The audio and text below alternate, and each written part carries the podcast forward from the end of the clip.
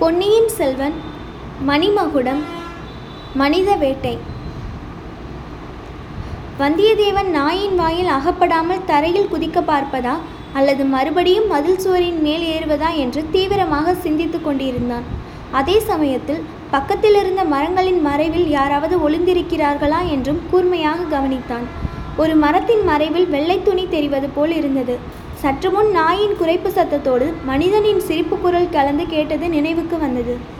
மனிதர் யாராவது உண்மையில் மறைந்திருந்தால், ஒரு மனிதனோ பல மனிதர்களோ, அதை தெரிந்து கொள்ளாமல் குதிப்பது பெருந்தவறாக முடியும். நாயின் வாயிலிருந்து தப்பினாலும் மனிதர்களின் கையில் அகப்படும்படி நேரிடலாம். அரண்மனையின் மேல் மாடத்திலிருந்து பார்க்கும்போது ஆழ்வார்க்கடியானுடைய முகம் மதில் சுவர் மேல் தெரிவது போல தோன்றியது. அந்த வைஷ்ணவன் தான் ஐயனார் கோவிலில் காத்து காத்து பார்த்து அழுத்து போய் இங்கு வந்து நாயை ஏவி விட்டு வேடிக்கை செய்கிறானா என்ன? எல்லாவற்றுக்கும் கூப்பிட்டு பார்த்தால் போகிறது. வைஷ்ணவரே, வைஷ்ணவரே, இது என்ன வேடிக்கை என்றான்.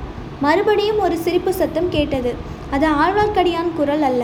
ஆகையால் திரும்ப மதில் மேல் ஏறி அரண்மனைக்குள் இறங்குவதுதான் சரி. பெரிய பழுவேட்டரையரின் வரவேற்பு தடர்புடல்களில் எப்படியாவது தப்பித்து கொள்ளலாம். அல்லது சுரங்க வெளி இருக்கவே இருக்கிறது. மணிமேகலையிடம் மீண்டும் கொஞ்சம் கெஞ்சு மணியம் செய்தார் போகிறது. இல்லாவிடில் பழுவூர் இளையராணியின் தயவையே சம்பாதித்து கொள்ள வேண்டியதுதான். இதுவரை தன்னை காட்டி கொடுக்காதவள் இப்போது மட்டும் காட்டி கொடுத்து விடுவாளா? வந்தியத்தேவன் இறங்கிய வழியில் மறுபடி மேலே ஏறத் தொடங்கினான். நான் இன்னும் உயரமாக எழும்பி குதித்து குறைத்தது. மீண்டும் சிரிப்பு சத்தம் கேட்டது. மரத்தின் மறைவிலிருந்து ஒரு உருவம் வெளியே வந்தது. அதன் கையில் ஒரு வேல் இருந்தது. அவன் தேவராளன் என்பதை வந்தியத்தேவன் தெரிந்து கொண்டான். தேவராளன் வந்தியத்தேவன் சுவரில் தொங்கிய இடத்திற்கு அருகில் வந்தான். அப்பனே, உன் உயிர் வெகு கெட்டி என்றான். அதுதான் தெரிந்திருக்கிறதே, ஏன் மறுபடியும் என்னிடம் வருகிறாய் என்று வந்தியத்தேவன் கேட்டான். இந்த தடவை நீ தப்ப முடியாது என்று கூறி தேவராளன் தன் கையிலிருந்த வேலை வந்தியத்தேவனை நோக்கி குறிப்பார்த்தான். வந்தியத்தேவன் தன்னுடைய ஆபத்தான நிலையை உணர்ந்து கொண்டான். பாதி சுவரில் தொங்கிக் கொண்டிருப்பவன் கீழே இருந்து வேலினால் குத்த பார்ப்பவனுடன் எப்படி சண்டையிட முடியும்? குதித்து தப்ப பார்க்கலாம் என்றால் வேட்டை நாய் ஒன்று மேலே பாய காத்து கொண்டிருக்கிறது. தேவராளா, ஜாக்கிரதை! உங்கள் எஜமானி பழுவூர் ராணியின் கட்டளையை ஞாபகப்படுத்திக்கொள். என்னை ஒன்றும் செய்ய வேண்டாம் என்று உங்களுக்கு ராணி சொல்லி இருக்கவில்லையா? தேவராளன் ஒரு பேய் சிரிப்பு சிரித்துவிட்டு, பழுவூர் ராணி என் எஜமானி அல்ல. எந்த ஊர் ராணியும் என் எஜமானி அல்ல. பத்திரகாளி துர்கா பரமேஸ்வரி தான் என்னுடைய எஜமானி என்றான். என் குலதெய்வமும் துர்கா பரமேஸ்வரி தான். அவளுடைய அருளினால் தான் நடுக்கடலில் எரிகிற கப்பலிலிருந்து தப்பித்து வந்தேன். என்னை தொட்டாயானால் துர்க்கை உன்னை அதம் செய்து விடுவாள் என்றான் வந்தியத்தேவன். நீ துர்க்கையின் பக்தன் என்பது உண்மையானால் இப்பொழுது எனக்கு ஒரு காரியம் செய்ய வேண்டும். அப்போதுதான் உன்னை கொல்லாமல் விடுவேன் என்றான் தேவராளன். என்ன செய்ய வேண்டும்? முதலில் உன்னுடைய நாயை அப்பால் போகச் சொல்லு. இந்த பக்கம் ஒரு வீர வைஷ்ணவன் வந்தான். அவனை தேடி பிடிப்பதற்கு நீ ஒத்தாசை செய்தால் உன்னை சும்மா விட்டு விடுகிறேன். எதற்காக அவனை பிடிக்க வேண்டும் என்றான் வந்தியத்தேவன். துர்காதேவிக்கு ஒரு வீர வைஷ்ணவனை பலி கொடுப்பதாக நான் சபதம் செய்திருக்கிறேன், அதற்காகத்தான் என்றான் தேவராளன். இந்த சமயத்தில் வந்தியத்தேவன் மதில் சுவரில் பிடித்து தொங்கிக் கொண்டிருந்த சிறிய செடி வேரோடு பெயர்ந்து வர ஆரம்பித்தது. வேலின் முனையில் சிக்காமல் எப்படி தேவராளன் கழுத்தின் மேல் குதிப்பது என்று வந்தியத்தேவன் யோசித்து கொண்டே, அந்த வீர வைஷ்ணவன் என் அருமை சிநேகிதன். அவனுக்கு ஒருபோதும் நான் துரோகம் செய்ய மாட்டேன். அவனுக்கு பதிலாக என்னையே பலி கொடுத்து விடு என்றான். அப்படியானால் இந்த வேலுக்கு இப்போதே இரையாகிவிடு என்று தேவராளன் வேலை தூக்கி வந்தியத்தேவன் மீது குறிப்பார்த்தான். வந்தியத்தேவன் செடியை விட்டுவிட்டு வேலின் முனைக்கு அடியில் அதை தாவி பிடித்து கொண்டு கீழே குதித்தான். குதித்த வேகத்தில் தரையில் மல்லாந்து விழுந்தான். தேவராளன் அந்த அதிர்ச்சியை சமாளித்து கொண்டு வேலை தூக்கினான். அந்த சமயத்தில் பின்னாலிருந்து ஒரு உருவம் ஓடி வந்து தன் கையில் இருந்த தடியினால் தேவராளன் தலையில் ஓங்கி ஒரு போடு போட்டது. தேவராளன் வந்தியத்தேவன் பேரில் பொத்தென்று விழுந்தான்.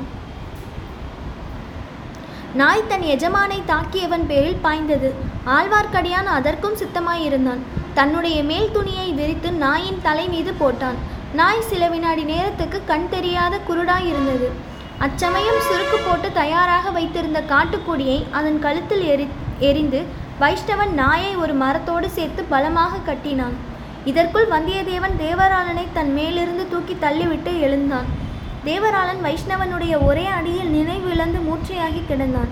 இருவரும் இன்னும் சில காட்டுக்கொடிகளை பிடுங்கி அவனுடைய கால்களையும் கைகளையும் கட்டி போட்டார்கள். பிறகு வந்தியத்தேவன் வேலையும் ஆழ்வார்க்கடியான் கைத்தடியையும் எடுத்துக்கொண்டு கிளம்பினார்கள். சம்புவரையர் மாளிகையின் வாசற்பக்கத்தை தவிர மற்ற 3 பக்கங்களிலும் நெடுந்தூரத்துக்கு காடு மண்டி கிடந்தது. அதற்குள்ளே புகுந்துவிட்டால் வெளியில் வருவது கஷ்டம். ஆகையால் வந்தியத்தேவனும் ஆழ்வார்க்கடியானும் மதில் சுவர் ஓரமாகவே விரைந்து சென்றார்கள். விரைந்து நடக்கும் போதே ஆழ்வார்க்கடியான், "நீ புத்திசாலி என்று நினைத்தேன். நான் நினைத்தது தவறு என்று இப்போதே தெரிந்தது" என்றான். "அவசரப்பட்டு சுரங்க வழியில் புகுந்ததை சொல்கிறீரா? அதன் மூலமாக எவ்வளவு பயங்கரமான மர்மங்களை கண்டுபிடித்திருக்கிறேன் தெரியுமா?" என்றான் வந்தியத்தேவன். "அது ஒரு புறம் இருக்கட்டும். வைஷ்ணவனை கண்டுபிடிப்பதற்கு ஒத்தாசை செய்கிறாயா என்று தேவராளன் கேட்டதும், ஆகட்டும் என்று சொல்லி தொலைப்பதற்கு என்ன? வீணாக ஏன் அபாயத்துக்கு உள்ளாக வேண்டும்?" என்றான் வைஷ்ணவன். "எல்லாம் சகவாச தோஷம்தான்" என்றான் வந்தியத்தேவன். "யாருடைய சகவாசத்தை சொல்கிறாய்? இத்தனை தவறு செய்யும்படி நான் உனக்கு ஒரு நாளும் சொன்னதாக நினைக்கவில்லையே." "உண்மை சொல்லவில்லை ஐயா, பொன்னியின் செல்வரை சொல்லுகிறேன். அவரை பார்த்து பழகிய பிறகு பொய் சொல்லுவதற்கு உள்ளம் இடம் கொடுக்கவில்லை." "உயிர் தப்புவதற்காக கூடவா? அவ்வளவு சத்தியசந்தனாகி விட்டாயா?" "அது மட்டுமல்ல, நீ எங்கேயோ பக்கத்தில் மறைந்திருக்கிறீர் என்று எனக்கு தெரியும். நான் உம்மை பிடித்து கொடுக்கிறேன் என்று தேவராளனிடம் சொல்வதை நீர் கேட்டுக்கொண்டிருந்தது உண்மை என்று நம்பிவிட்டால் இந்த ஆபத்து சமயத்தில் எனக்கு உதவி செய்ய வந்திருப்பீரா?"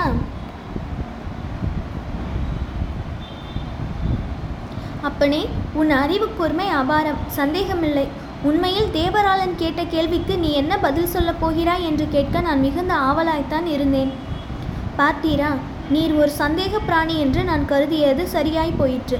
அதை தவிர எப்பேற்பட்ட நன்மை வருவதாய் இருந்தாலும் வாய் வார்த்தைக்கு கூட ஸ்நேக துரோகமாக எதுவும் நான் சொல்லும் வழக்கமில்லை. ஆனால் நீர் ஐயனார் கோவிலில் காத்திருக்கிறேன் என்று சொல்லிவிட்டு இங்கு வந்தது எப்படி? சுரங்க வழியில் நான் திரும்பி வந்திருந்தால் உம்மை காணாமல் திண்டாடி இருப்பேனே" என்றான் வந்தியத்தேவன். "சுரங்க வழியில் நீ திரும்பி வந்திருந்தால் உயிரோடு வந்திருப்பது சந்தேகம்தான். நீ சுரங்க வழியில் புகுந்து சிறிது நேரத்துக்கெல்லாம் சதிகாரர்கள் அதில் புகுந்தார்கள். நீ புத்திசாலியாகையால் நிச்சயம் வேறு வழியாகத்தான் வருவாய். அநேகமாக இங்கே சுவர் ஏறி குதித்து வரக்கூடும் என்று எண்ணினேன்." "அவ்வாறு எண்ணிக்கொண்டா இவ்விடத்துக்கு வந்தீர்?" "அது மட்டுமல்ல, சுரங்கப்பாதையில் புகுந்த சகதிகாரர்கள் தேவராளனை மட்டும் வெளியில் காவலுக்கு வைத்துவிட்டு சென்றார்கள்.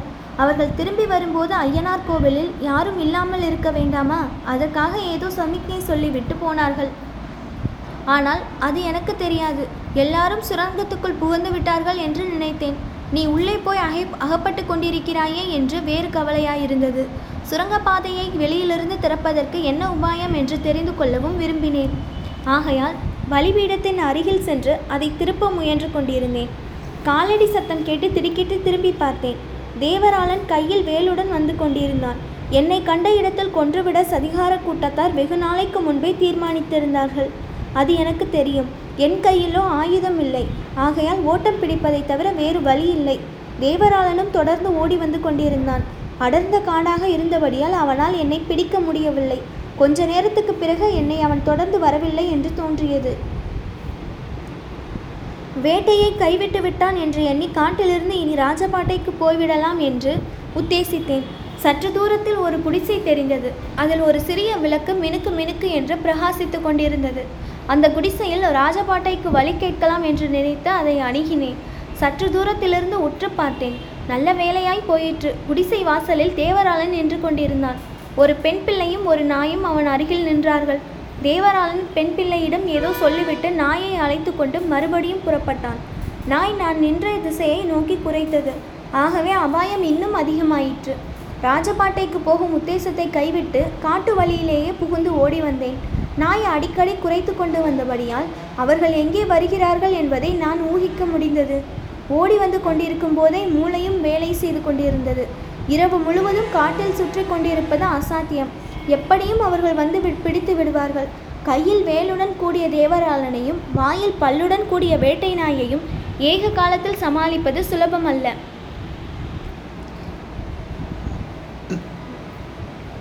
அச்சமயத்தில் இப்பெரிய மாளிகையின் மதில் சுவர் தெரிந்தது. மதிலில் ஏறி உள்ளே குதித்துவிட்டால் எப்படியாவது சமாளித்து கொள்ளலாம் என்று எண்ணினேன். அப்படியே ஏறிவிட்டேன். அச்சமயம் நீ அரண்மனை மேல் மாடத்தில் ஓடி வந்து கொண்டிருப்பதை பார்த்தேன். நீ மதில் ஏறி வெளியே குதிப்பதற்கு தான் ஓடி வருகிறாய் என்று தெரிந்து கொண்டு மறுபடியும் கீழே குதித்தேன். நாம் இரண்டு பேருமாக சேர்ந்து தேவராளனையும் அவனுடைய நாயையும் சமாளித்து விடலாம் என்ற நம்பிக்கை ஏற்பட்டது. இதற்குள் நாய் குறைக்கும் சத்தம் கேட்கவே பக்கத்திலிருந்து மரத்தின் மேலே ஏறிக்கொண்டேன். நாயும் தேவராளனும் நான் ஏறியிருந்த மரத்தை அணுகித்தான் வந்தார்கள். அதற்குள் நீ மதில் சுவரிலிருந்து இறங்கியது தேவராளரின் கண்ணில் பட்டது போலும். நாயையும் அழைத்து கொண்டு நீ இறங்கும் இடத்தை நெருங்கினான். பிறகு நடந்ததெல்லாம் உனக்கு தெரியும். வைஷ்ணவரே, விதியின் வலிமையை பற்றி உமது அபிப்பிராயம் என்ன என்று வந்தியத்தேவன் கேட்டான். இது என்ன கேள்வி? திடீரென்று விதியின் பேரில் உன்னுடைய எண்ணம் போனது ஏன்? ஒவ்வொருவனும் பிறக்கும் போதே இன்னார்க்கு இன்னபடி என்று பிரம்மதேவன் தலையில் எழுதிவிடுவதாக சொல்கிறார்களே, அதை நீர் நம்புகிறீரா இல்லையா? இல்லை, எனக்கு விதியில் நம்பிக்கை இல்லை. விதியை முழுதும் நம்புவதாயிருந்தால் பரந்தாமனிடம் பக்தி செய்து உயலாம் என்பதற்கு பொருள் இல்லாமற் போய்விடும் அல்லவா?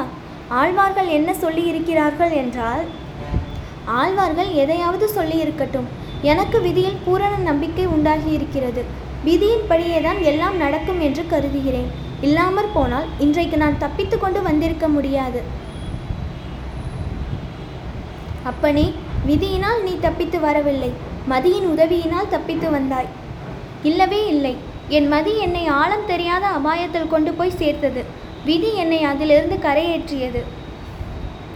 இப்படி அவர்கள் பேசிக்கொண்டிருக்கும் போதே காட்டை கடந்து வந்துவிட்டார்கள். கடம்பூர் அரண்மனையின் முன்வாசல் அங்கிருந்து தெரிந்தது. அங்கு ஒரே அல்லோலகல்லோலமாக இருந்ததும் தெரிந்தது. பழுவேட்டரையரின் யானை, குதிரை பரிவாரங்கள் வெளியிலிருந்து வாசலை நெருங்கி வந்து கொண்டிருந்தன.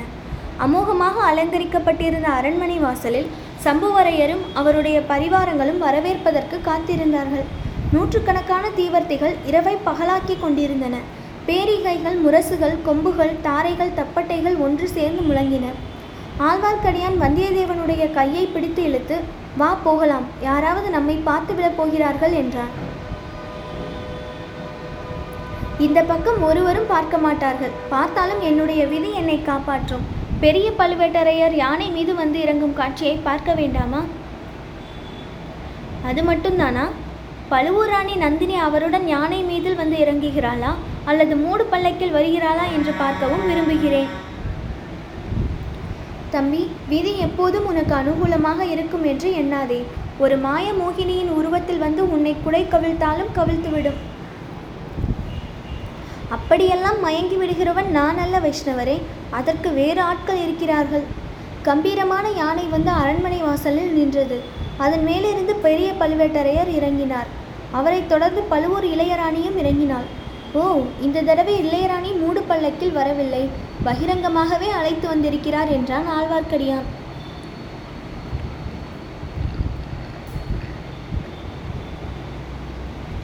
அதை தெரிந்து கொள்ளத்தான் விரும்பினேன். இனி போகலாம் என்று வந்தியத்தேவன் பின்னால் சென்றான். ஆனால் இப்போது ஆழ்வார்க்கடியான் பின் செல்வதற்கு அவ்வளவு அவசரப்படவில்லை. மேலும் அந்த இடத்திலேயே நின்று கொண்டிருந்தான். பழுவூர் இளையராணி நந்தினியை கண்கொட்டாமல் பார்த்து கொண்டிருந்தான். தற்செயலாகவோ அல்லது அவனுடைய மனோசக்தியினால் இழுக்கப்பட்டுத்தானோ என்னவோ, நந்தினி அந்த பக்கம் திரும்பி பார்த்தாள்.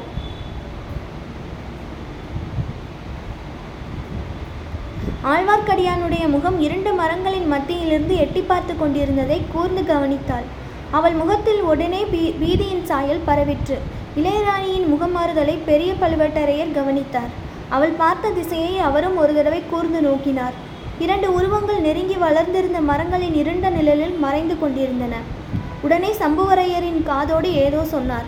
சம்புவரையர் தம்முடைய வீரர்களின் இருவருக்கு ஏதோ கட்டளையிட்டார். பழுவேட்டரையரும் இளையராணியும் அமோகமான வாத்திய கோஷங்களுக்கிடையில் அரண்மனை வாசல் வழியாக உள்ளே பிரவேசித்தார்கள்.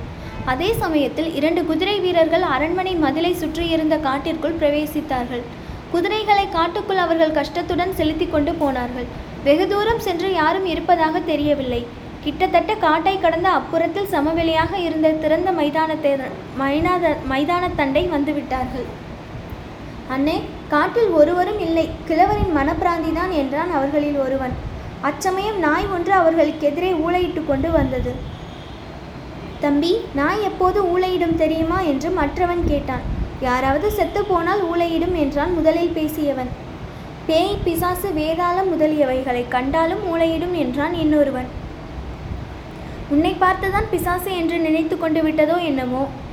இல்லை தம்பி, உன்னை வேதாளம் என்று எண்ணிக்கொண்டு விட்டது. இச்சமயத்தில் அவர்களுடைய தலைக்கு மேலே பயங்கரமான பேய் சிரிப்பை கேட்டு இருவரும் திடுக்கிட்டு அண்ணாந்து பார்த்தார்கள். இரண்டு பேரின் தலைக்கு மேலேயும் இரண்டு மரக்கிளைகளில் இரண்டு வேதாளங்கள் உட்கார்ந்திருந்தன. இரண்டு வேதாளங்களும் அந்த இரண்டு வீரர்களின் கன்னத்திலும் பளீரென்று அரைந்து கழுத்தை பிடித்து நெட்டி கீழே தள்ளின. பிறகு அந்த பொல்லாத வேதாளங்கள் குதிரைகளின் மீது ஏறிக்கொண்டு காட்டை கடந்து மைதானத்தில் விரைந்து சென்றன.